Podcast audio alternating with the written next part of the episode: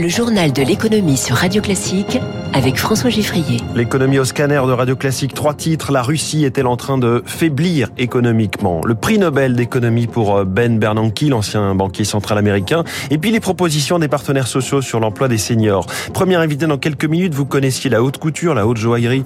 Eh bien lui est dans la haute literie. Ça va vous parler si vous dormez mal. Nicolas Lévy, coprésident du lit national dans Comment j'ai réussi. Classique. Et ce matin, Radio Classique consacre une large part de sa matinale à l'Ukraine après les frappes meurtrières touchant des civils hier.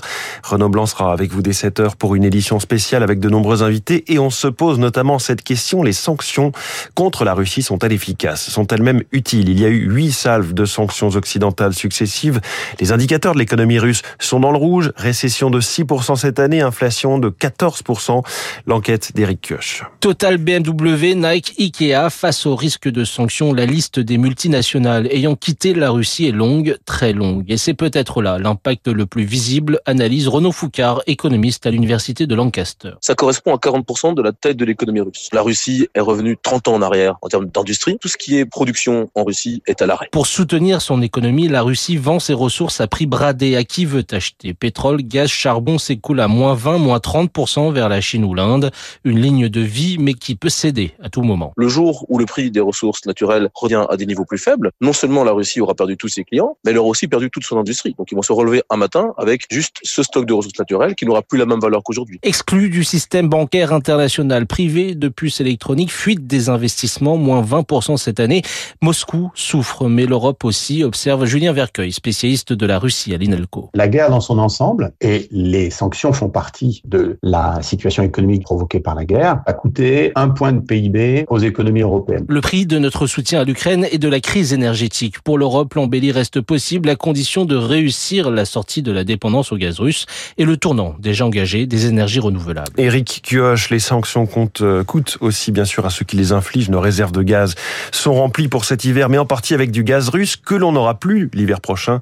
Le pétrole, lui, est à 96 dollars le baril de Brent, légère baisse, mais toujours euh, haut hein, depuis que la l'OPEP+, euh, dont fait partie la Russie, a annoncé la semaine dernière une forte baisse de sa production. L'énergie à la une encore avec EDF qui annonce une inversion de la courbe de ses clients, une forme de bonne nouvelle pour l'électricien au moment où les crises s'acharnent sur son sort. Corrosion euh, des réacteurs nucléaires, asphyxie financière. EDF affirme voir revenir 100 000 clients particuliers chaque mois depuis août dernier, alors qu'auparavant c'était plutôt 100 000 clients qui partaient chaque mois. Les turpitudes des fournisseurs alternatifs d'électricité euh, n'y sont pas étrangers. Est-ce enfin le révélateur d'une économie en partie euh, zombie? Le cabinet Altares alerte sur une très forte remontée des défaillances d'entreprises cet été en France. Le retour au standard d'avant Covid s'accélère. 9000 procédures collectives ouvertes entre le 1er juillet et le 30 septembre, soit plus 69% par rapport à 2021, une augmentation jamais vue depuis 25 ans. Il est 6h42, un thème compréhensible du commun des mortels et une figure star de Wall Street. Le prix Nobel d'économie 2022 se fait un tout petit peu plus grand public que certaines années. Bonjour Céline Cajolis. Bonjour François, bonjour à tous. Alors que nous sommes en pleine crise, euh, au pluriel, l'un des trois lauréats qui ont été annoncés hier nous ramène à une crise majeure d'il y a quelques années. Il s'agit de Ben Bernanke. Oui, avant de devenir banquier central, celui que l'on connaît, Ben Bernanke a étudié pendant deux décennies à Princeton la Grande Dépression des années 30.